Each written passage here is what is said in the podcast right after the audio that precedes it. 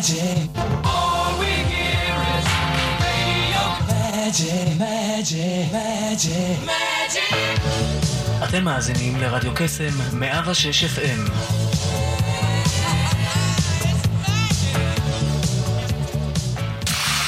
רדיו קסם, 106 FM, עכשיו גם באינטרנט. כנסו לדף הפייסבוק שלנו ולחצו על הקישור עם תמונת הרדיו להאזנה. ניתן גם להזין לנו בשידור חי על גבי ה-WW. אז למה אתם מחכים? תנו לנו בלייק. כנסו עכשיו.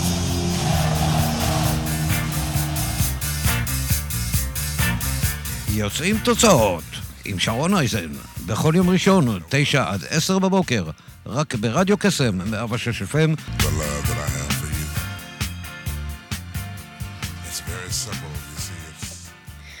בוקר טוב, איזה כיף להיות כאן איתכם הבוקר הזה. אה, אנחנו פותחים שבוע, ותמיד כהרגלנו יוצרים תוצאות באנרגיות טובות, עם ים של ערך ומוזיקה טובה. אה, כיף להיות איתכם אה, בשידור. אנחנו נאמר שלום לאורח שיש לנו כאן איתנו היום באולפן, יגאל רווה. אה, אני בטוחה שככה, אתם יודעים, כשאנחנו מסתכלים באמת על זום אאוט על החיים, איזה דברים, איזה אתגרים אנחנו מתמודדים איתם. אז הרבה מאוד פעמים יש את הדבר הזה שאנחנו מציבים לנו יעדים, ואנחנו מה זה בטוחים שהפעם אין, הפעם זה יעבוד, הפעם זה יצליח, ואין דבר בעולם שיעצור אותנו, אבל אז מגיעים כל מיני אתגרים כאלה ואחרים. ששוב, לוקחים אותנו, מה שנקרא, צעד קדימה, שניים לאחור. מכירים את הטנגו הזה? של uh, תוצאות שאנחנו רוצים ליצור בתחומים שונים. והפעם אנחנו נתמקד בתחום, תאמינו או לא, אכילה רגשית. אהלן אהלן, מכירים? בדרך כלל באכילה רגשית אנחנו לא אוכלים קינוע וסלט. באכילה רגשית, אז מתוק ומלוח, לא משנה הסדר, לא בהכרח קשור לרעב שלנו, אה, ואנחנו בעצם אוכלים את הרגשות שלנו. אנחנו פה כדי להבין, אחד, למה הדבר הזה קורה? שתיים, אה, לתת קצת יותר ככה אה, מבט עומק לאיך אפשר לטפל בזה אחת ולתמיד. ובדיוק בשביל זה הזמנתי את יגאל רווה, שהולכת לשפוך המון אור על הנושא הזה. בוקר טוב, יגאל. בוקר טוב. מה נשמע? בסדר גמור, תיארת את זה מאוד מדויק ויפה, את העניין הזה. אה, כן, בהחלט. אני חושבת ש... אתה יודע, השבוע הזה, ובכלל, אלו שלפניו, אנחנו נמצאים בתקופה שאפרופו מתח ולחץ וחוסר ודאות, שהם אחד הטריגרים אה, לאכילה רגשית, לסטרס, לכל העניין הזה שאנחנו מנסים לנהל את עצמנו ולהחזיק את כל הכדורים באוויר, אז, אז יש המון המון טריגרים שלוחצים לנו על הכפתורים, והתקופה הזאת היא לא פשוטה, בלשון המעטה. ויוצרת הרבה מאוד אי שקט והרבה מאוד חוסר ודאות. ובדיוק עכשיו, אה, שבוע שעבר, ציינו את יום השואה, שזה יום מאוד לא פשוט אה, לעם שלנו. ובשבוע הזה אנחנו הולכים לציין את יום הזיכרון אה, לחללי מערכות ישראל, אה, ומיד לאחריו את יום העצמאות. אה, ויש באמת לא מעט אמוציות, וזה כל כך, אפרופו המעבר הזה מ, מעצב מאוד מאוד מאוד גדול לשמחה, יש המון אנשים שנורא קשה להם להכיל את, ה, את הקיצוניות הזאת, אבל uh, זו תקופה שהיא לא פשוטה. ואני רוצה באמת, קודם כל, אחד, תנחומינו uh, למשפחות, ואנחנו מאוד מאוד בתקווה שלא... לא יהיו עוד. אנחנו כל כך, זה, זה מעין חשיבה כזו שאולי אופטימית מדי, אבל אתה יודע, ה- הדבר הזה שכל פעם שיש איזשהו דור חדש שנולד, שאנחנו באים ואומרים, טוב, עד שהם יגיעו לצבא כבר לא יהיה צורך בצבא, והלוואי ויהיה שלום, והמקום הזה שבאמת נחיה כאן אה, בלי מלחמות, לא מבית ולא מחוץ. ואתה יודע, תרשה לי רגע לפתוח ב-wishful thinking הזה. שאולי הוא קצת תלוש מהמציאות, אבל uh, תמיד מותר לחלום. אבל... אה, אפרופו יצירת תוצאות. uh, כן, אני, אני חושבת שהדבר שה, הזה הוא... אנחנו, אנחנו נעמיק באמת היום ב, במקום שאיפה הלחץ פוגש אותנו, ואיפה החוסר ודאות פוגש אותנו, ואיך זה מוציא מאיתנו את הדברים שפחות uh, עושים לנו טוב, או, אתה יודע, אנחנו מועדים כל הזמן, אנחנו כל הזמן נופלים ב... ב בבורות האלה שוב ושוב ושוב, כי החיים הם מאוד דינמיים, אז נשאלת השאלה, קודם כל, בוא, בוא נתחיל רגע מההתחלה, בסדר? אמ, מה זו אכילה רגשית? איפה, איפה בעצם המקור שלה? ו, ולמה למה היא תופסת נתח כל כך מרכזי אה, באוכלוסיית העולם? לאו דווקא לוקאלי, זה לא רק בישראל או לא רק בארצות הברית, זה בכל העולם. נכון. מה... אז באמת אה, כבר מאה שנים אה, שמתעסקים אה, לא בעולם הזה של אכילה רגשית, אבל כאילו ארגון הבריאות העולמי ומשרדי הבריאות בכל העולם מתעסקים בעניין הזה, שמצד אחד יש המון המון תובנות חדשות בעולם המדע של התזונה, mm-hmm. ויש המון סוגים של דיאטות, זאת אומרת, אם מסתכלים למשל 50 שנה אחורה, אז הייתה דיאטה אחת או שתיים, או שדיאטנית אחת אה, לעיר, ולאט לאט אה, צמחו המון המון זרמים, והיום יש גם את אה, פלאו וקטוגני, ו, ואפשר במכון ויצמן לבדוק בדיוק את חיידקי המים, יש המון המון המון פתרונות מצד אחד, כאילו כמות הפתרונות עולה ועולה, המידע מאוד נגיש, אני חושב שבשנות ה-70 לא ידענו כלום, הם כולם יודעים מה זה חלבונים, מה זה פחמימות וכולי. כן. אז המידע נגיש, אה, המון אנשי מקצוע נגישים, ויש המון אה, מסלולים, המון שיטות. מסלולים של שיטות שאתה יכול להתחבר אליהם וכולי, ולבדוק אותך ספציפית ולעשות לך. מצד שני, גרף ההשמנה עולה, וגרף המחלות שקשורות לתזונה עולה. זה כאילו יש פה איזה משבר שלא מבינים כאילו מה, מה זה, ואני חושב שהמשבר הזה, זה מה שהכניס אותי לתחום לפני שש שנים, mm-hmm. שפתאום הבנתי שהסיפור הגדול הוא לא להגיע לתוצאות, אלא הסיפור הגדול הוא להתמיד בהם. זאת אומרת, היכולת לא רק להגיע לתוצאה, שזה באמת צריך uh, משמעת עצמית ו... ו... אני חושבת שתוצאה היא לא תוצאה אם לא שומרים עליה. זאת אומרת, בדיוק. יצירת תוצאות היא הרבה מעבר לפן הנקודתי. אוקיי, הגעתי ליעד או לא הגעתי ליעד? כן. יצירת תוצאות, רגע, זה מחזיק מים או לא מחזיק כן. מים? זה המבחן האמיתי. אז זוכר... זאת אותה, אותה גברת בשינוי אדרת, נכון, לפני 20 שנה עזבתי את עולם ההייטק, אני מהנדס תואר שני במקור, ועזבתי את עולם ההייטק אחרי 10 שנים, ורציתי להיכנס לעולם ההומני, לעבוד עם אנשים ולא עם מכונות. ואני זוכר ששם, בקורס הראשון שעשיתי, אז בסוף הקורס המדריך אמר לי, מה, מה, מה התוצאות שלך, מה המטרות שלך? ואמרתי, אני רוצה להקים עסק משלי. אז הוא אמר לי, אז תלך לרואה חשבון, תקים כן. עסק בחמש דקות. בדיוק. ופתאום זה נתן לי סטירת לחי, כי כאילו, להקים עסק זה לא הסיפור הגדול. נראה אותך נכון. מתחזק את זה, נראה אותך מצליח בזה, נראה אותך מחזיק את זה לאורך זמן, מתפרנס מזה. אז הסיפור הגדול באמת הוא לא להגיע למשקל היעד, או להיכנס לג'ינס של כיתה י"א, או להיות בקיץ אה, חטובה בים, אלא היכולת באמת לעשות סוויץ' גדול בראש. Mm-hmm. וזה בעצם הפתרון של המשבר. הפתרון של המשבר הוא בעצם להגיד לעולם התזונה, אה, המון תודה על המסלולים ועל הטכניקות ועל התפריטים ועל הכל, אבל הסיפור שגרף ההשמנה עולה וגרף המחלות עולה, זה שבגלל שחסרה חוליה באמצע, שהיא החוליה הפסיכולוגית. זאת אומרת, איך באמת עושים סוויץ' בראש ולא נותנים לדבר הזה לנהל אותנו? חד משמעית. אני חושבת שאולי, אתה יודע, כשמדברים באמת על יצירת תוצאות, אז כמו שאתה אומר, אולי הגדרת התוצאה צריכה בעצם להיות בספקטרום הרבה יותר, אה, אה, נקרא לדייק את זה, לדייק את התוצאה. כי אנחנו רואים, אגב, המון המון אנשים שכאמור מגיעים למשקל היעד, והוא, איך, איך אומרים, אה, שמחה וקפיצות באוויר ו, ותחושה מדהימה. אבל שנה אחרי זה אנחנו רואים בדיוק את אותם אנשים שחזרו בדיוק לאותו מקום, ש... כן. איך אומרים, ואולי אפילו גם יותר ממה שהם התחילו. אמ, אז, אז אני חושבת שההגדרה של תוצאה באשר היא, יש את הקצר טווח ואת הארוך טווח. יש את המקום הזה של, כמו שאתה אומר, ההישג האמיתי הוא לא, הוא, הוא, הוא להשתחרר מהמאבק, ולא לעשות דיאטה, אלא לעשות, לעבור ממש לאורח חיים. כן, בדיוק, ממש, בדיוק. בדיוק. הסיפור הגדול הוא באמת אורח חיים קבוע, mm-hmm. כי כשאנשים אומרים להתמיד, אז הם, הם מדמיינים אה, כוח רצון מאוד מאוד חזק ומשמעת עצמית, שבעצם יוצרת מגבלה נורא נורא גדולה. נכון. עכשיו אני אספר לך את זה בצורה של מטאפורה. תדמייני שאת מחוברת פה לקיר עם קפיץ מאחורייך, ואת צריכה להגיע, המשחק הוא זה שאת צריכה להגיע לקיר ממול, במרחק של 20 צעדים, ולהתיישב שם על כיסא. עכשיו, את מפעילה המון משמעת עצמית והמון כוח התנגדות והמון המון, ומבטיחה לעצמך שהפעם זה יהיה, וככל שאת יותר ויותר מת, מתרחקת מהקיר ומתקרבת לכיסא שלך, הקפיץ מושך אחורה הרבה יותר חזק, אבל את מפעילה עוד כוח ועוד כוח ודוחפת, ומצליחה בסופו של דבר לשבת על הכיסא שם ממול. אבל הקפיץ מושך מאוד מאוד חזק לקיר, זה, ואז את צריכה להחליט עכשיו, או שאת משחררת, מה שאנשים אומרים, די, אני שחררתי, אני לא יכול יותר, כן. ואת משחררת וחוזרת אחורה לאן שהיית, או שאת מתמידה שם, אבל בשביל להתמיד שם את צריכה לחיות בתוך מגבלות ובתוך כוח, אבל זה מתכלה, את לא יכולה להחזיק מעמד. כן. ולכן הסוויץ' הגדול זה לקרוע את הקפיץ. זה לא אה, להפעיל או, מגבלות. חז... זה לגמרי, אני חושבת ש... זה הסיפור הגדול. חד משמעית, חד משמעית.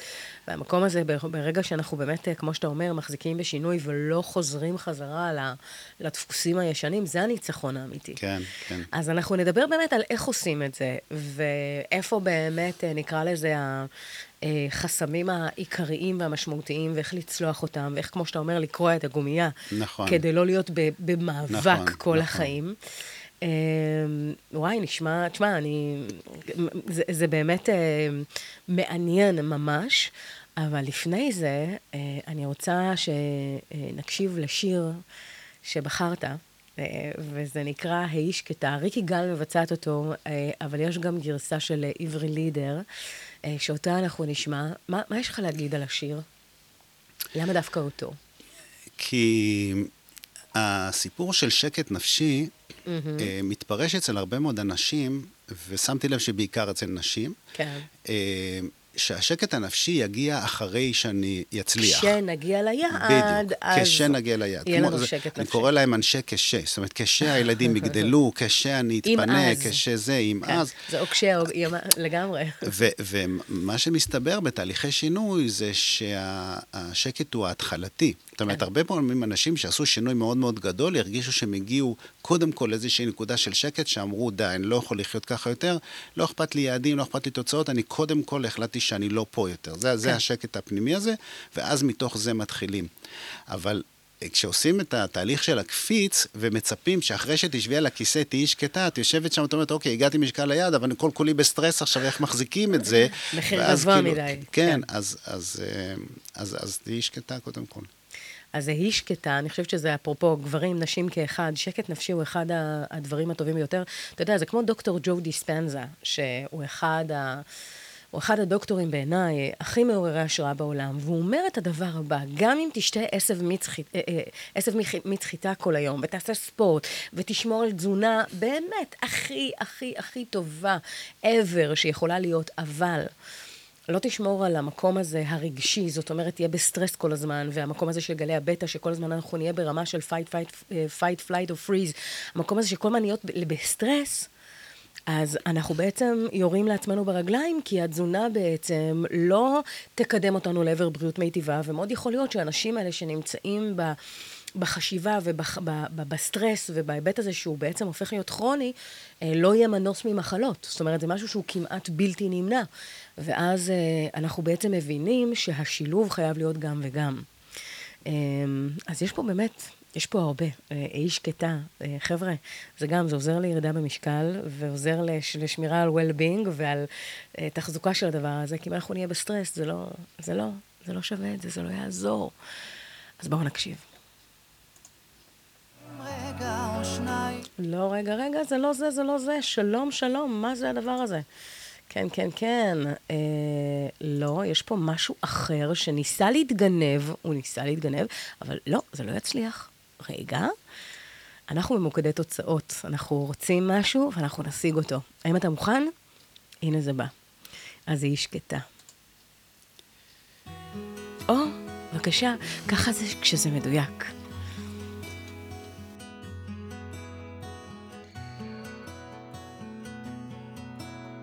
היי שקטה, עכשיו הכל בסדר.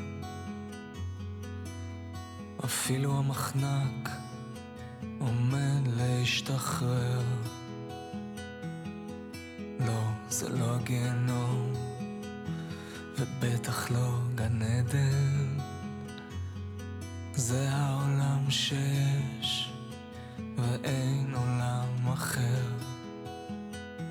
היא שקטה כאילו אין בך דופי,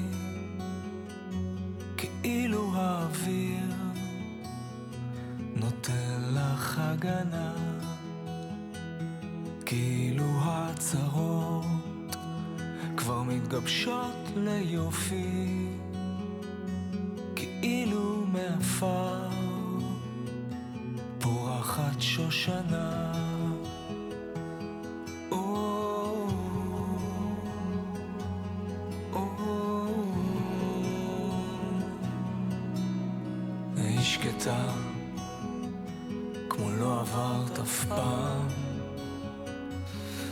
כמו לא היית צרימה בנוף המטופח, כמו היית כף יד בתוך אגרוף הזעם, כמו אלומת האור, הנה מצא אותך. היא שקטה כאילו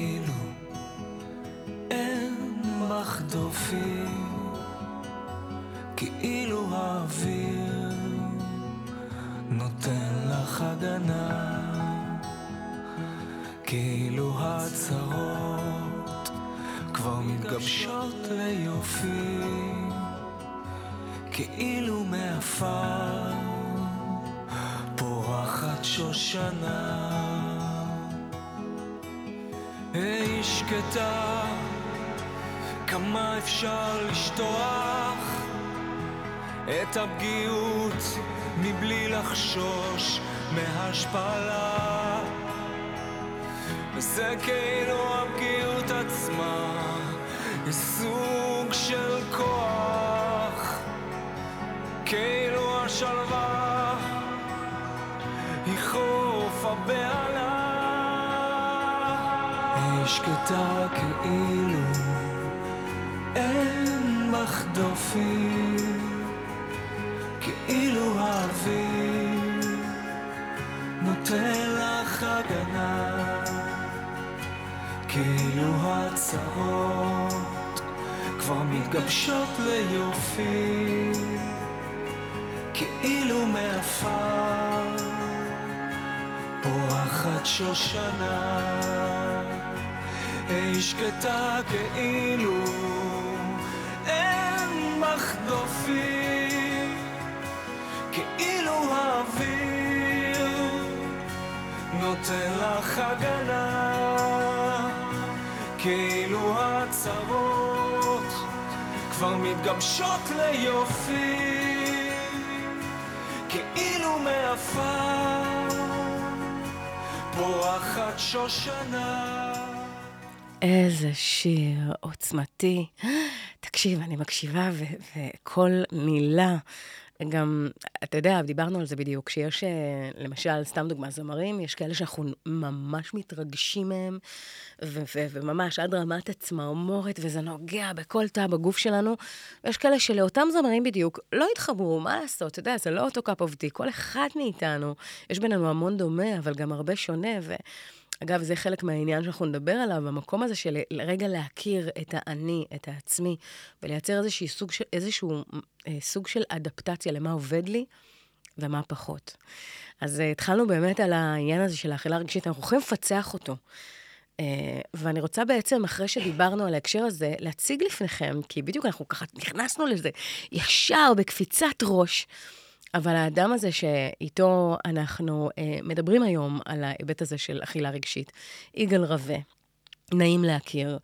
אה, הוא כתב באמת ספרים בנושא, והוא אה, במרכז לרפואת הרמב"ם ממש מכשיר אה, מטפלים לאכילה רגשית, ויש משהו בתוך העולם הזה, בתוך התחום הזה, שהוא פיצח. אם זה בהיבט הזה של איך לעזאזל, למה זה קורה, כי גם על זה באמת דיברנו בהפסקה, כי... אתם יודעים, זה, זה לא רציונלי. אנחנו אומרים, אוקיי, הפעם, הפעם, הנה בדיוק עכשיו אנחנו אחרי הפסח, הפעם אני לא אפול בבור הזה. ואני, אני, אנחנו הרבה מאוד פעמים, למרות שזה לא עושה שום שכל, שום היגיון, אנחנו נופלים שוב ושוב באותם הבורות. למה זה קורה? כן, תתארי לך ש... רגע, כן, כן, עכשיו. כן.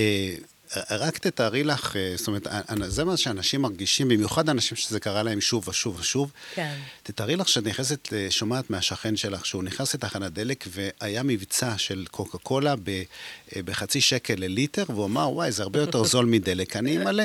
ואז הוא מילא, נסע שני מטרים ונעצר, ואחרי זה היה צריך טיפולים וכל זה, וחצי יום הוא בזבז בתוך התחנת דלק. מתועלת, כן. את אומרת, שמע, זה מוזר בעיניי. אבל הוא אומר לך, תשמעי, אני עושה את זה כבר שנה. פעם בשבוע זה מה שאני עושה, אני כאילו כל פעם מחדש, ואת, ואת אומרת, כאילו, לא, לא, לא ברור לי. למה? אני אפילו לא יודעת מה לשאול, כאילו, כן. זה כן. לא, לא ברור, למה אתה עושה את זה כל, כל שבוע? זה נשמע לי כמו הפרעה כבר, זאת אומרת, זה לא נשמע לי לגמרי. כמו משהו... וזה מה שאנשים מרגישים עצמם. הם אומרים, שבוע לפני פסח אני, או חג אחר, או ערב שישי, או זה, אני יודע מה הולך לקרות. אני כבר לא כל כך אפילו נהנה מהמאכלים האלה, ואני מוצא את עצמי גם מגזים, גם זה, ואחרי הפסח אני בעצירויות, נפיחויות. וסרטים. והשמנה וכולי וכולי, למרות שחודשים לקח לי להגיע לנקודה הזאת, ויש היום כאילו איזושהי, זה לא רק הבנה של אכילה רגשית, היום יש כאילו סוג של זעקה, אצל הרבה מאוד אנשים נכון. שכבר עשו את הנדנדה הזאת, הלוך חזור, שהם אומרים, מה זה? מה זה? מה זה הדבר הזה שכל פעם מחדש לוכד אותנו במין התנהגות שהיא לא... לא, מילא- רציונלית. מילא את אומרת, שמע, הייתי בבית, שמונה בערב, ילדים הביאו פיצה וזה, אז נפלתי. אבל יש הרבה מאוד מאכלים שאת אומרת, כבר אין לי עניין בהם, וכאילו נכון. כל פעם מחדש אני מושיטה יד כאילו כלום. ולפעמים זה כאילו משהו מוחק את המוח, מוחק את כל היעדים ומוחק את כל הזה. זה לא שאני לא עומדת בזה, אני פשוט נמחק. ומשהו משתלט עליי באותו רגע, ואני מתעוררת, או מתעורר, דקה אחרי שאני מסיימת את האכילה, פתאום אומרת, אה, רגע, איך הגעתי לזה? מה, מה עשיתי? Mm. מישהי פעם אמרה לי שהיא אה, התיישבה לראות טלוויזיה ב-10 בלילה, Mm. וב-12 בלילה כזה כבר חצי נרדמה, חיפתה את הטלוויזיה, הדליקה את האורות, ופתאום ראה שלושה שקי חטיפים על, על השולחן של הסלון, והיא אומרת, הדבר הראשון שעלה לי בראש זה מי היה פה? מי, מי נכנס? מאמינה לך, עד כדי כאילו, כך? הרגשתי שמישהו נכנס אליי הביתה, אכל חטיפים והלך, כי אני לא זוכרת את זה בכלל.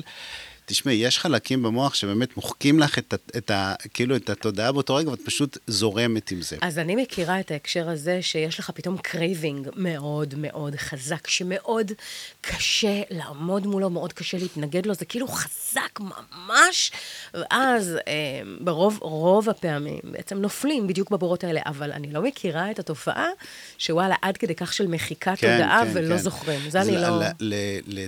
לתהליכים של, אה, של בולמוסים, אה, זה, זה תהליך שבו המוח... זה, צריך להבין רגע משהו אז אחד. זה יש לבל במוח- אחר כבר. יש במוח חלק, שראיתי אותו גם בספר שלך, שאת מציינת אותו, יש חלק במוח שהוא אחראי על... אה, שהוא, שהוא מנתק אותנו מה, מהרציונל, כן. והוא מייצר רק תהליכים אימפולסיביים. ברגע שהרציונל נמחק לגמרי, כאילו כיבו את האור על, ה, על התודעה, את לא זוכרת מה הייתה המטרות, אם אני רעבה או לא רעבה, אם אני רוצה או לא רוצה, כרגע פועל שם איזה משהו נורא נורא אימפולסיבי. זה ולכן... חוזר למוח העתיק, בעצם כן, ה-fight, flight כן. or free. אנחנו בעצם נכנסים לאיזשהו משהו ש... הרבה מאוד פעמים מתקשר על להיות או לחדול, או משהו שהוא כל כך, כל כך חזק, כן. שהוא הוא מנצח כל... אגב, הוא לא קשור תמיד לאוכל. זאת אומרת, אה, את יכולה נגיד בסוף יום שהסוללה כבר כמעט באפס, הסוללת האנרגיה שלך, Mm. ואת יושבת מול הטלוויזיה, ובאותו רגע אין לך, כוח ההתנגדות שלך מאוד מאוד נמוך. או למשל, אה, את יכולה בערבי חג או ערבי שישי, או איזושהי שמחה, שאיזה דודה אומרת לך, את חייבת לטעום, את חייבת לטעום, ובאותו רגע יש לך ריצוי חברתי, כי כולם עכשיו מסתכלים עליך, ואת לא יכולה להגיד, אני שומרת, שמתי לעצמי יעדים, עזבו אותי. וזה. אז את אומרת, אני אוכל רק בשביל שיפסיקו להסתכל עליי, רק בשביל כן, שיפסיקו כן, לדחוף אותי. לזה, שירדו. זאת אומרת, הרבה מאוד פעמים האכילה היא לא מבוססת אה, טעים לי או בא לי, הרבה פעמים מבוסס על, על עניינים רגשיים, וזאת הסיבה שקוראים לזה אכילה רגשית. אז רגע, בוא, בוא, בוא, בוא נחלק את זה, כי אני, אנחנו הולכים לשזור כל מיני דברים שהם פרקטיים ומעין טיפים, אז מה עושים עם זה? זאת אומרת, אתה מתאר כאן איזשהו משהו, איזושהי תופעה התנהגותית, לחלוטין התנהגותית, כי יש פה איזשהו מעין אה, מעגל כזה, שאפרופו, כמו שאתה אומר, לג- לגזור את הגומייה, ברגע שיוצאים מהמקום הזה, אז החיווט הפנימי במוח, השיח הפנימי במוח משתנה לחלוטין, ואנחנו בהכרח לא נופלים באותם מקומות. אז נשאלת השאלה, מה, לאותם מאזינים ששומעים אותנו, בואו ככה נחלק את זה לאורך ה... as we go כזה, לטיפ אחד משמעותי שבעיניך, לפי כל האנשים שאתה מייעץ להם, מטפל, מכשיר וכן הלאה, שאתה יודע שהדבר הזה, וואלה, כן יש לו את, ה, את המקום הזה שנותן מענה. אוקיי, אז אני חושב שהדבר הראשון זה באמת, אה, קודם- אני לא מדבר על זה, אבל החלק, החלק הראשון הוא בכלל להחליט שאנחנו רוצים לצאת מזה. אה, א' לא- ב' של הג' ד'. אז זהו, אז אני, אני, אגיד, אני אגיד למה אני מתכוון. כשאנשים, כשאני אומר לאנשים את המושג של להחליט, הם אומרים, כן, כן, ברור, אבל הם רוצים להחליט שהם יגיעו למשקל היעד שלהם, אבל לא זאת הכוונה. Mm. הכוונה היא זה שאני רוצה להשתחרר מה, מהעולם הזה, מהעולם של כן. הנדנדה הזאת, של הלוך חזור, הגומייה. הלוך חזור, ולחתוך את הגומייה. אז זה קודם כל, מי שלא החליט לא יעזור שום טיפ בעולם. אבל אם החלטתם. כבר שאתם יוצאים מה, מה, מהנדנדה הזאת של הלוך חזור, הלוך חזור, אז בעצם הטיפ השני אני אתן שלושה אה, טיפים. טיפ יאללה. ראשון זה לעשות רשימה של שלושה, ובאמת שאלתי לא מזמן אה, בחורה צעירה ששאלה אותי איך יוצאים, וזה אמרתי לה, תגידי, למה בעצם... אה, למה בעצם את אה, רוצה לאכול את המאכלים שאת, אה, למשל פיצה בלילה או חטיפים וזה? אז היא אמרה לי, אחד, כי זה נוח, לא תמיד בא לי סלט ולא תמיד בא לי להכין ולבשל וכל מיני כאלה, זה פשוט נוח, אני מזמינה וולט וגמרנו, זה אחד. Mm-hmm. שתיים, כי זה טעים. ושלוש, אין לי מה לעשות נגד הבעלי. כאילו, יש משהו בעולם הדיאטה שמייצר עליי אה, אה, מגבלות. ובא לי זה חופש, זה מרד, זה חופש. אז הנה שלושת הסיבות. אז היא רשמה את השלושת הסיבות. תרשמו גם אתם מה שלושת הסיבות שבגללם אתם אוכלים. זה דבר ראשון. דבר השני, האם הבעיה... שבגללם אתם אוכלים את מה שאתם לא רוצים מה לאכול. שאתם לא רוצים לאכול. כן. מה שאחרי זה אתם מצטערים. בדיוק. אגב, אכילה רגשית, אם אני אגדיר אותה בנקודה אחת, אכילה רגשית זה כל אכילה שאחר כך מביאה רגשות אשם. זה. בכלל לא משנה אם זה או, אה, שקדים אורגניים מהגליל ואכלתם אה, אה, חופן... קצת יותר חו- ממה שתכננתם. חופן נבטים, לא משנה מה. ברגע שזה מייצר אחר כך איזשהן תחושות אשמה, אני, אני אגלה לך סוד, בדרך כלל, בדרך כלל, האכילה הרגשית זה לא הנבטים או השקדים ברור, האורגניים. ברור. זה, זה לא שם, זה לא, לא, שם. לא, לא, לא, אבל יש אנשים שהם כאילו בתהליך בריא, כן. ועדיין אוכלים בלילה מול הטלוויזיה, רק הפעם בכמויות. שקדים אורגניים. כן, כן. בזה. אז, אה, אז, אז הדבר הראשון זה לעשות באמת רשימה של שלושה דברים, שבגללם אה, קשה לכם לשחרר את העולם הזה של האכילה, וכמו שהיא אמרה, זה פשוט יותר נוח, כי בא לי, כי טעים לי וכולי. ראית איך סירי נדחפה לשידור? לא הבנתי את מה שנאמר. למה להמיר מטר אחד מה? איך? למה? זה, זה, זה ממך או ממני? זה לא, זה לא... ליאן סירי. אה, טוב, לא ברור מה קורה כאן, אבל סירי נדחפה לש... לשידור, רק שתדעו, אנחנו לא הזמנו אותה, היא בלתי רצויה לחלוטין פה כרגע, אבל יאללה, נו, בינה מלאכותית וכאלה, העולם משתנה, אנחנו, זה גם יש לזה, אה, אפרופו הרביצה מול המסכים אה, בצורה בלתי, בלתי כן. פרופורציונלית בעליל. כן. אז אלה שלושת, ה, נקרא להם שלושת ההצדקות. כל, כל אכלן רגשי מחזיק בארגז כלים של הצדקות, שהוא מצדיק לעצמו למה כדאי לאכול את זה. כי כן. אחרת אתה אומר, כמו שאנחנו אמרנו על הקולה והמילוי, האוטו שלך צריך 95, למה את ממלאה סולר? למה את ממלאה קולה? זאת אומרת, חייב להיות לזה איזושהי הצדקה, איזושהי היגיון מאחורי הקלעים. בואו נחשוף את ההצדקות שלכם. בואו נחשוף את ההצדקות, למה אתם אוכלים מאכלים. אה, שפוגעים במטרות שלכם. אז בואו נחשוף את ההצדקות, תרשמו את שלושת, שלושת ההצדקות. זה דבר אחד. הדבר השני, אה, האם הבעיה היא אה, כמותית? שזה, זה, אם אנשים מגדילים את הכמויות, אז האם הבעיה, גם כאן זו שאלה אבחונית, האם באמת הבעיה היא זה שאתם לא מזהים את נקודת השובע, או זה שאתם מזהים ולא יודעים לעצור? עכשיו, גם השאלה הזאת וגם השאלה הקודמת, היא בעצם אומרת דבר כזה. אנשים הולכים ומחפשים פתרונות לאכילה רגשית לפני שבכלל אפיינו מה הבעיה.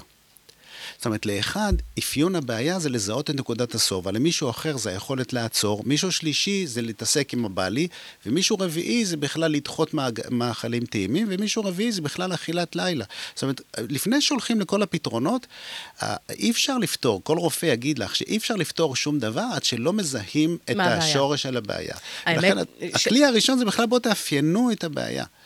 זה, זה משהו שבעצם מצריך אותנו, באופנים כאלה או אחרים, לעשות איזשהו זום אאוט. נכון. ורגע, או זום אין. או זום אין. אה, אה, בהקשר הזה של שנייה רגע, להסתכל על עצמנו, על, על דפוסי ההתנהגות, על, ה, על ההרגלים, ומה בעצם נמצא שם ברמה של ביצה או תרנגולת, זאת אומרת, מה הקטליזטורים, איפה זה קורה, מה השעות ביום, איפה נקודות החולשה.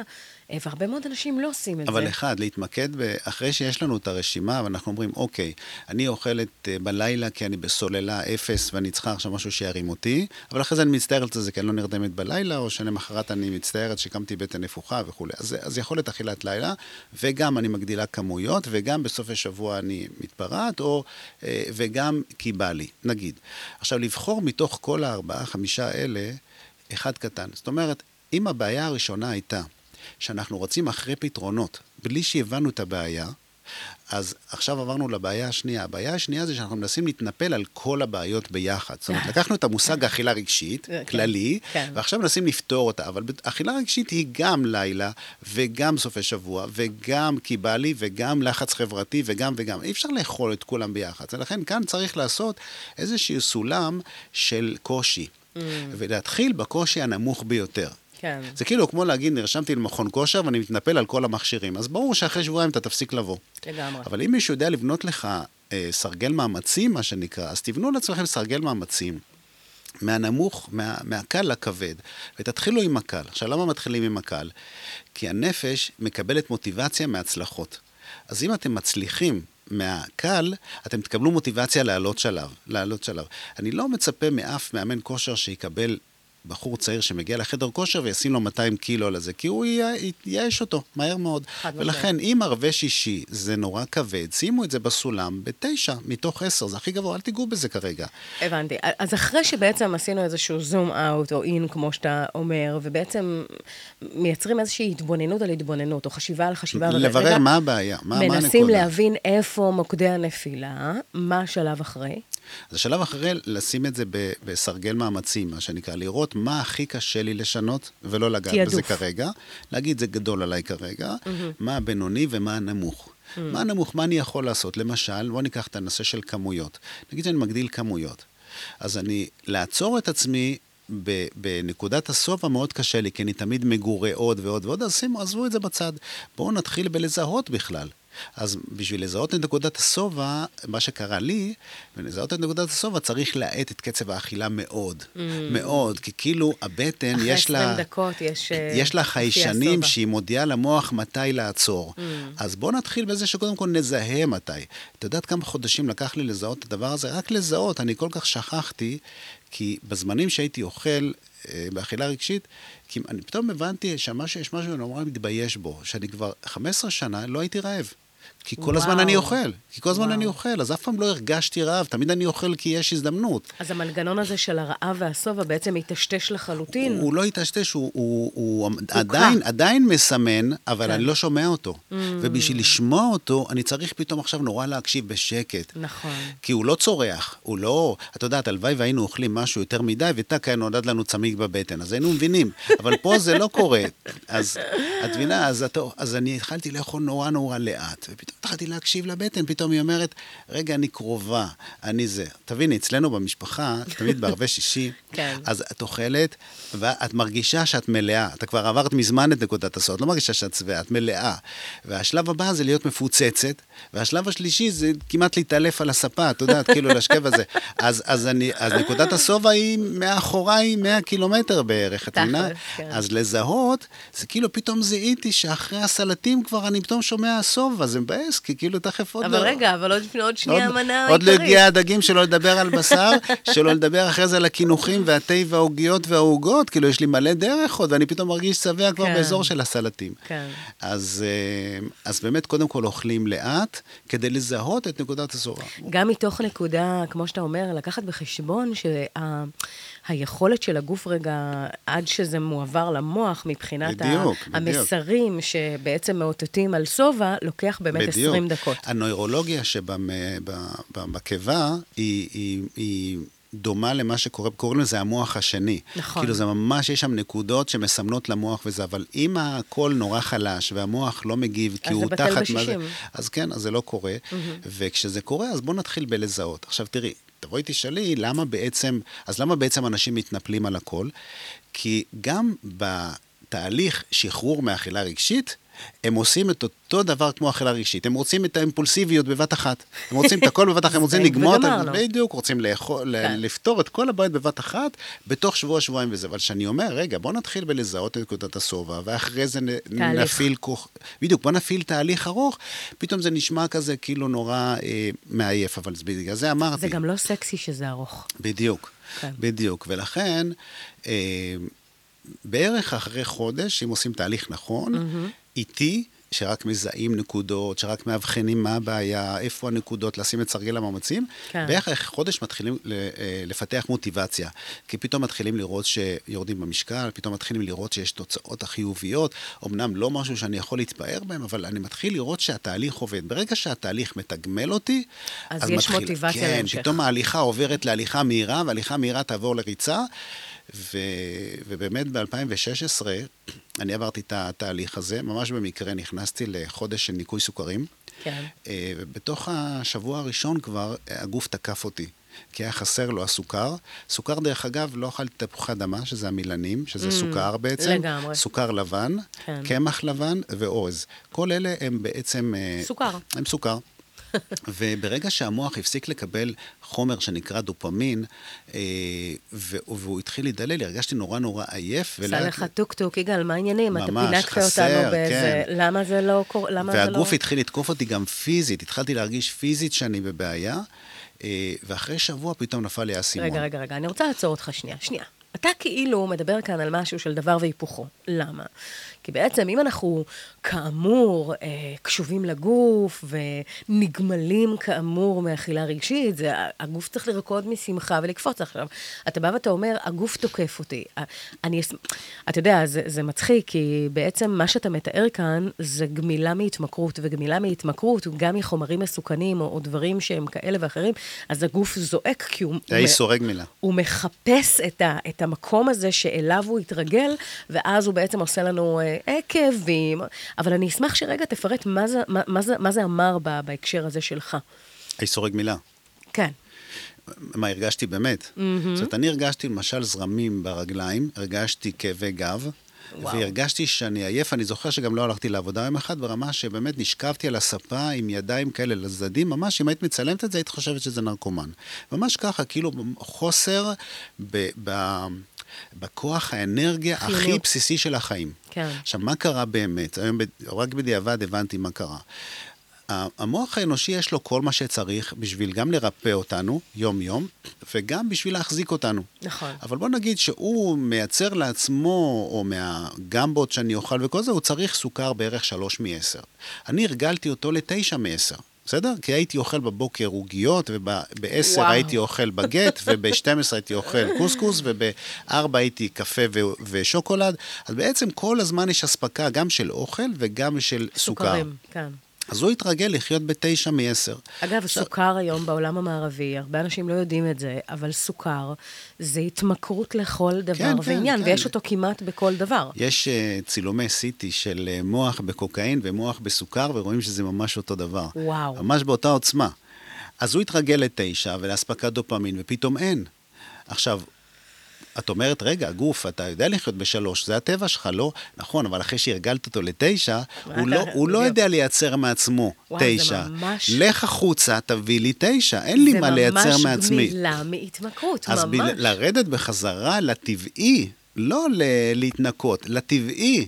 זה כמו בן אדם שמעשן, והוא אומר, נשאלתי מישהו שמעשן, למה, למה אתה מעשן? אז הוא אומר, זה מרגיע אותי. והוא אומר, אתה יודע, אני יושב לידך בישיבות, הוא יוצא כל רבע שעה לעשן וחוזר, והוא אומר, תגיד, מה, מה מרגיע אותך? איך זה שאתה יושב בישיבה וממשיך? כן. אז אמרתי לו, אין לי מה שמלחיץ.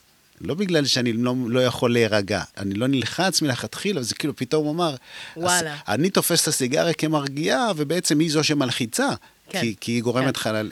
זה אז- הקריאה של הגומייה, אפרופו. כן, אז ה- ה- אני הטבעי, אני לא, אה, את יודעת, לעשות אה, ניקוי מאכילה רגשית, זה לא להפוך להיות על אדם, זה להפוך להיות בן אדם טבעי. כן, גם יש, אתה יודע, פה ושם כן את המעידות, אבל החוכמה היא לא להיגרר, הרי הרבה מאוד פעמים שאנשים מציבים לעצמם איזשהו יעד מסוים, ואז הם נשברים, אז אומרים, טוב, נו, אוקיי, עכשיו מה שנקרא, שחררתי, הפרפקציוניזם הזה שלוחש באוזן, ואומרים, נו, נו, נו, נפלת, אז עכשיו בוא תראה מה זה. אז הנפילה בעצם מתמשכת, ואז נשברים, ולגמרי, זאת אומרת, לא תופסים את זה בזמן, אז גם אם נפל, נפ... כן, נפלנו, זאת לא קרה זאת- כלום, אגב, לחזור. זאת הסיבה, גם גופנית וגם זה, הגוף לא אוהב אה, דרמות. ולכן, נכון. זאת הסיבה שצריך לעשות זה בתור תהליך איטי, גם פיזיולוגי הדרגתי. וגם רגשי. כן. ולכן צריך לעשות זה מאוד מאוד הדרגתי ותהליכי, כדי באמת, זה ככל, אגב, ככל שהתהליך יימשך יותר זמן, הסיכוי שזה יותר. יישאר, אורח חיים הוא יותר ויותר לגמרי, קבוע. לגמרי. ו- ולכן הסיבה של להחליט לצאת מזה היא כל כך, אה, כל כך קריטי. אני חושבת שגם יותר מזה, כשאתה בא ואומר שהגוף ממש חווה תסמינים של אה, אה, גמילה, של אדם מכור שנגמל, אני חושבת שיש בזה באמת, אה, דווקא במקומות האלה, אנשים אומרים, אומרים, טוב, אם הגוף שלי מגיב ככה, אז כנראה מה שאני עושה לא טוב לו, אלא הגוף שלי מתאים כל לי ה... זה, היה לי את זה, ובאמת אחרי שבועיים, מה שהציל אותי, אני אחרי שבועיים רציתי לפרוש מהתהליך, כי Mm. כן. אמרתי, משהו פה לא בסדר, וחוץ לא מזה, לי. אני גם לא יכול לחיות ככה, זה גם לא היה לי מי להתייעץ, אז לא היה בכלל. כן. אגב, אז כתבתי יומן לעצמי מה אני מרגיש, והיומן הזה הפך להיות ספר ממאבק לשחרור. אה, ו... ו- ויש, ובעצם רציתי לפרוש אחרי שבועיים. ובמקרה הגעתי, ל... התחלתי לחפש ניקוי סוכרים, והגעתי למאמר של אה, אה, דיאטנית מווינגייט או משהו כזה, ו- ואני זוכר שתפסת אותי משפט אחד שהיא כתבה, ככל שיהיה לך יותר קשה, זה רק אומר שהגוף שלך יותר רעיל. וואו. זאת אומרת, זה לא פירוש שיותר קשה, זה אומר, שזה לך, לא לך, בשבילך לך ובוא תתאשפז. תחזור לסוכר, כן, כן. אלא זה יותר רעיל. ואז אמרתי, יואו, כמה הוא רעיל. זה שנים שאימנתי את הגוף שלי לחיות בתוך רעלים. והוא- ולצרוך junk. ולצרוך junk, וכאילו, זה... אז, אז בעצם, אם אני כבר שבועיים סובל, זה אומר שהגוף עובד מאוד בניקיון, כל מה שאני צריך זה פשוט לתת לו לעבוד. ממש. זה כאילו כמו שאת נכנסת לבית שבוע לפני פסח והכל הפוך והכל זה, ואת אומרת, יואו, כמה ניקיון יש פה. את לא אומרת כמה בלאגן יש פה. כן. אז פתאום התחלתי להסתכל על הכאבים האלה ככאבי ניקיון, ולא כאבי אה, קושי. כאבי גמילה, כן, ממש. ולכן הגוף התחיל אה, באמת, אה, ניקה את עצמו בערך אחרי, אצלי זה היה אחרי שבועיים, בעצם התחלתי להרגיש פתאום אה. אנרגיות, ופתאום זה בלי, בלי עזרה, בלי עזרה של סוכרים, מדהים. התחלתי להרגיש נורא חד במחשבה, האור פנים השתנה. בספר אני מתאר שם 14 נקודות ש, שהשתנו אצלי. העצירות נעלמה, פטרת ציפורניים נעלמה, אור הפנים השתנה, המשקל, החיטוב. תביני, כל הארון הלך למסירה, כל הארון הבגדים שלי, החלפתי את הכל. זה ירידה כמה מ- ירדת? זה פחות המשקל עצמו, כי המשקל עצמו לא, לא יותר מדי, שמונה קילו, משהו כזה, אבל הרוב שירד זה שומנים, שזה זה החיטוב. שומנים אומרת, וסוכרים, כן. ברגע שאת לא מספקת לגוף את כל הסוכרים האלה, אז יש מנגנון בגוף שמתחיל לפרק תאי שומן, כי הוא צריך אנרגיה. Mm. ואז החיטוב נעשה שם בצורה גדולה. כן. אה, הירידה היא מאקסל למדיום, רק שתביני כאילו את, ה, את הגודל, אבל זה פחות עניין אותי, המשקל והחיטוב. לא, ברור, זה יותר עניין ה-way of אותי life, ברור. החדות. נכון. ואז הבנתי שעליתי על משהו, ועשיתי שינוי, כי היה לי עסק לייעוץ ארגוני. רגע, רגע, חכה, אתה רץ. שנייה. אנחנו אה, אה, נשמע ברשותך עוד שיר, בסדר? ואז נדבר באמת על, ה, על, ה, על המעבר הזה, על המקום הזה ששנייה לקחת את ההיבט של באמת איך זה השפיע על החיים שלך, כי אתה באמת עשית מטמורפוזה אה, גם, גם עסקית, כאילו בהקשר הזה של מקצועית, אה, ולקחת את זה ממש ל, לשליחות. Um, אז, אז בואו נקשיב רגע, the, the very best of the doors, um, people are strange, זה גם שיר שבחרת, מה, מה תרצה להגיד עליו? בעצם השיר הזה מתאר בכמות מילים מאוד קטנה ויפה, בעצם שכל העולם נראה לך כמו שאתה מרגיש. Mm. זאת אומרת, אתה, אתה קשה לך כשאתה בעליות, או אנשים נראים לך מגעילים כשאתה מרגיש מגעיל, ובעצם אנשים הם השתקפות. אה, זרים mm. כשאתה מרגיש מוזר. מקסים. וכאילו, העולם כולו, הוא מתנהל לפי באמת מה שקורה לעולם הפנימי שלך, שהוא בסך הכל מראה של מה שקורה בחוץ. חד משמעית, כמה זה הכל השתקפויות ומראות מבפנים החוצה. אפרופו היה סרט כזה לילדים, אינסייד אאוט, מטורף לגמרי, אה, שגם יש לו קשר, אבל בואו נקשיב, ואז אל תלכו לשום מקום, אנחנו כבר אה, חוזרים.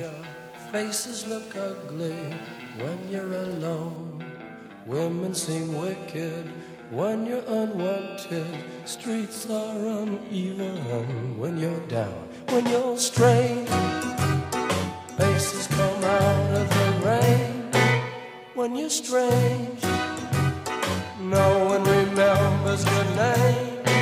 When you're strange, when you're strange, when you're strange. People are strange when you're a stranger. Faces look ugly when you're alone. Women seem wicked when you're unwanted. Streets are uneven when you're down.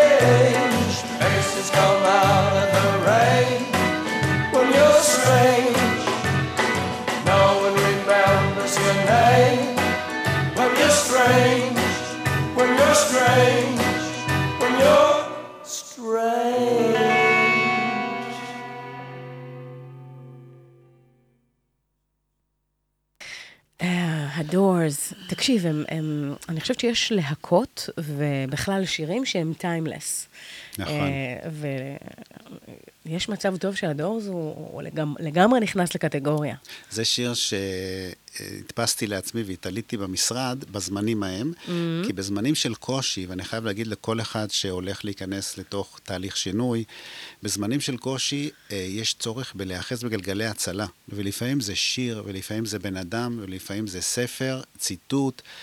אה, ולכן צריך באמת שיהיה לבן אדם את ה... לא רק ארגז כלים, אלא ארגז גלגלי הצלה כאלה. ממש. כי, כי יש רגעים שבהם אתה שואל את עצמך למה אני צריך את זה, והאם זה ככה החיים וזה. זאת אומרת, לא תמיד ברור שבצד השני של כל השינוי הזה מחכים לי חיים מאוד מאוד טובים. לפעמים יש הרגשה שככה אני הולך להיות, עם הסבל הזה, עם הקושי הזה, ולכן אה, צריך שם... זה, וזה אחד השירים שהחזיק את הגלגלי הצלה.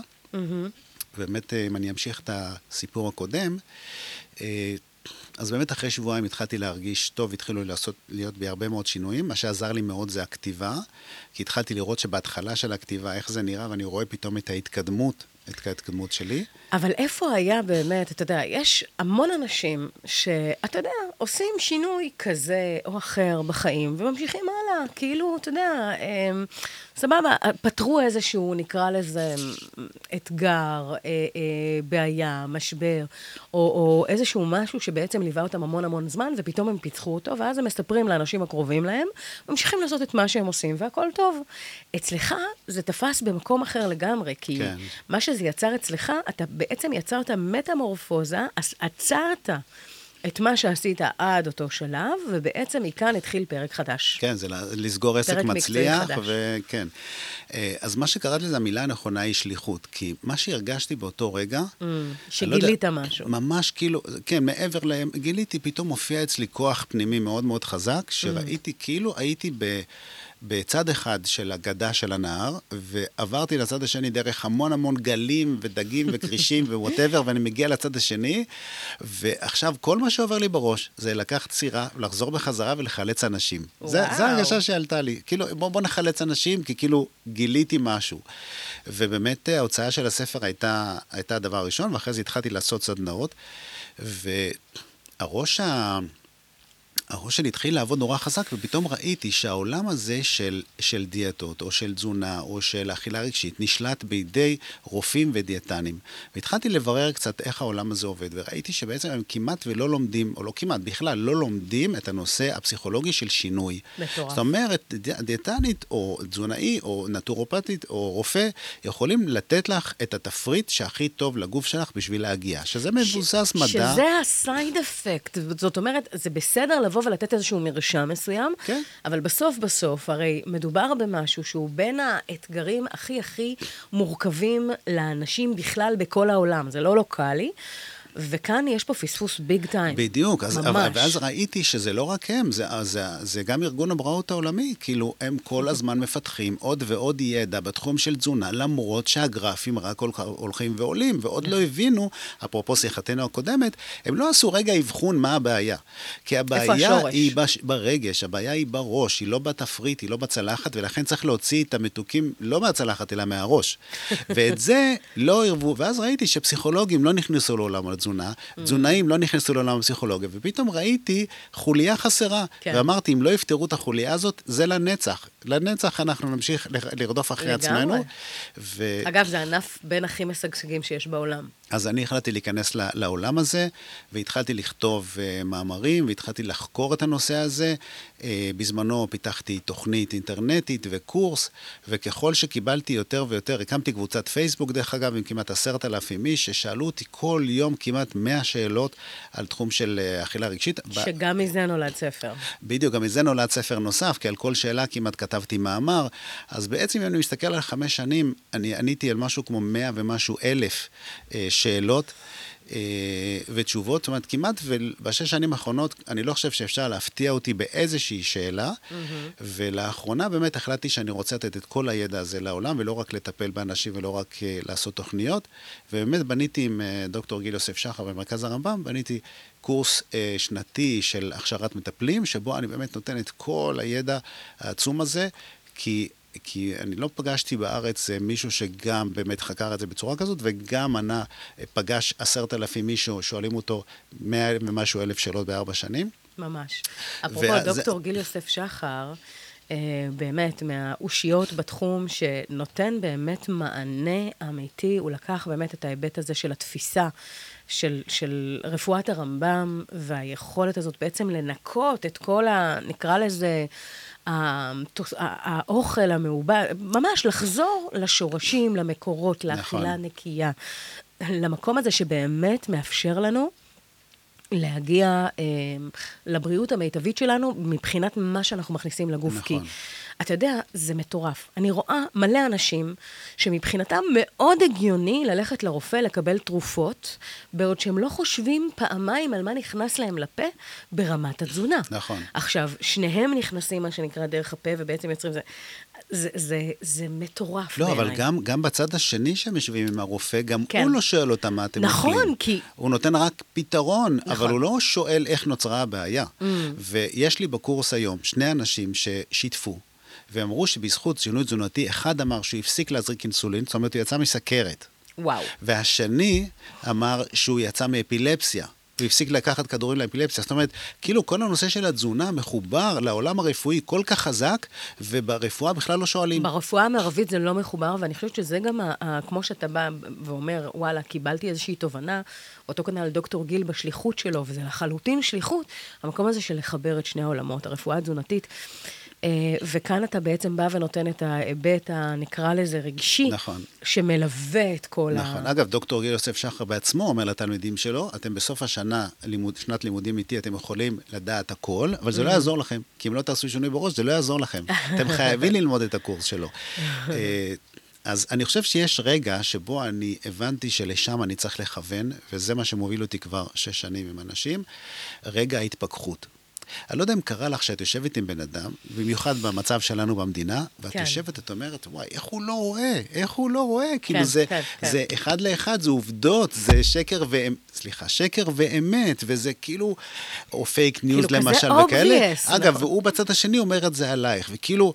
את מתה שיהיה איזה רגע של בתפיסות. התפכחות, רגע לפני שינוי. כן. קודם כל בוא נתפכח. וזה מה שקורה לאנשים שסיימו עם אכילה רגשית. יש להם רגע שבו הם מסתכלים על כל זה ואומרים, אני כבר 30 הבנתי. שנה הלוך חזור, הלוך חזור. הוצאתי כבר כמעט 60-70 אלף שקל לכל מיני שומרי משקל וכולי, ולדיאטה כזאת ולדיאטה אחרת, ור... ואני רצה סביב זה. רגע, עצרו, לא רוצה, לא רוצה את הרכבת הזאת, אני רוצה לרדת, ומה קורה כאן? הרגע של ההתפכחות הזאת, שאף אוכל לא שווה את הסיוט הזה, נכון. זה רגע של התפכחות. אני חושבת שאגב, אנחנו, המהות של התוכנית היא יוצרים תוצאות. ויוצרים תוצאות, אגב, אנחנו לוקחים כל מיני תחומים מסוימים, ובעצם יוצרים כאן איזושהי זווית העמקה, כי יש איזשהו מכנה משותף בסוף.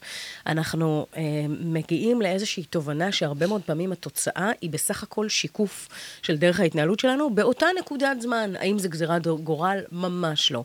האם זה מדובר רק בתוצאה הנקודתית הזאת? גם לא, כי אנחנו בעצם צריכים לעשות איזשהו זום אאוט ולהבין שזה הרבה יותר גדול מזה, והרבה מאוד פעמים, כמו שאתה בא ואומר, כאן השינוי הוא באמת תפיסתי.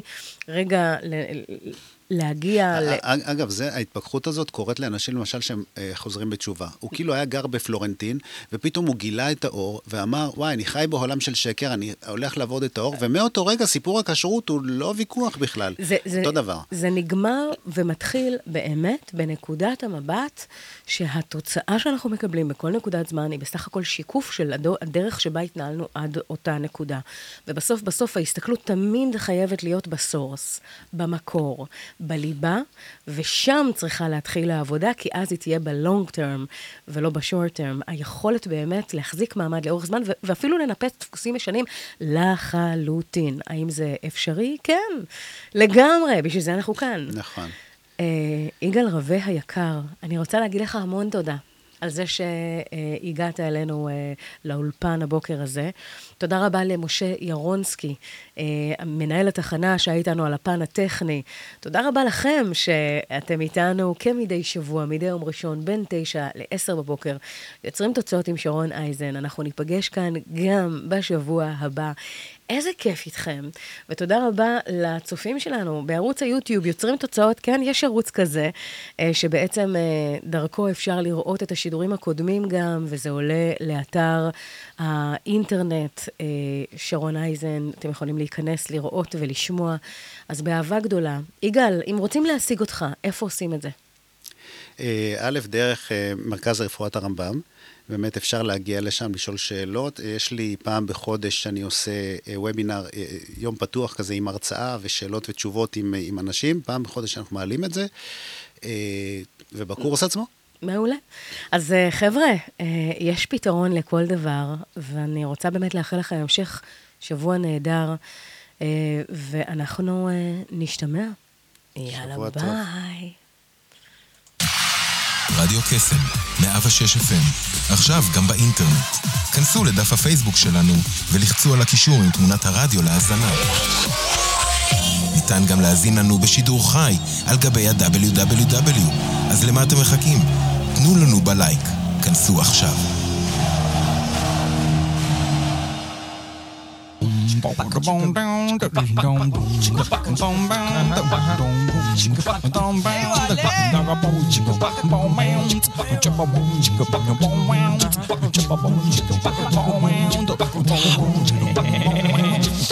או שיש קסם, או שאין קסם, או שיש קסם,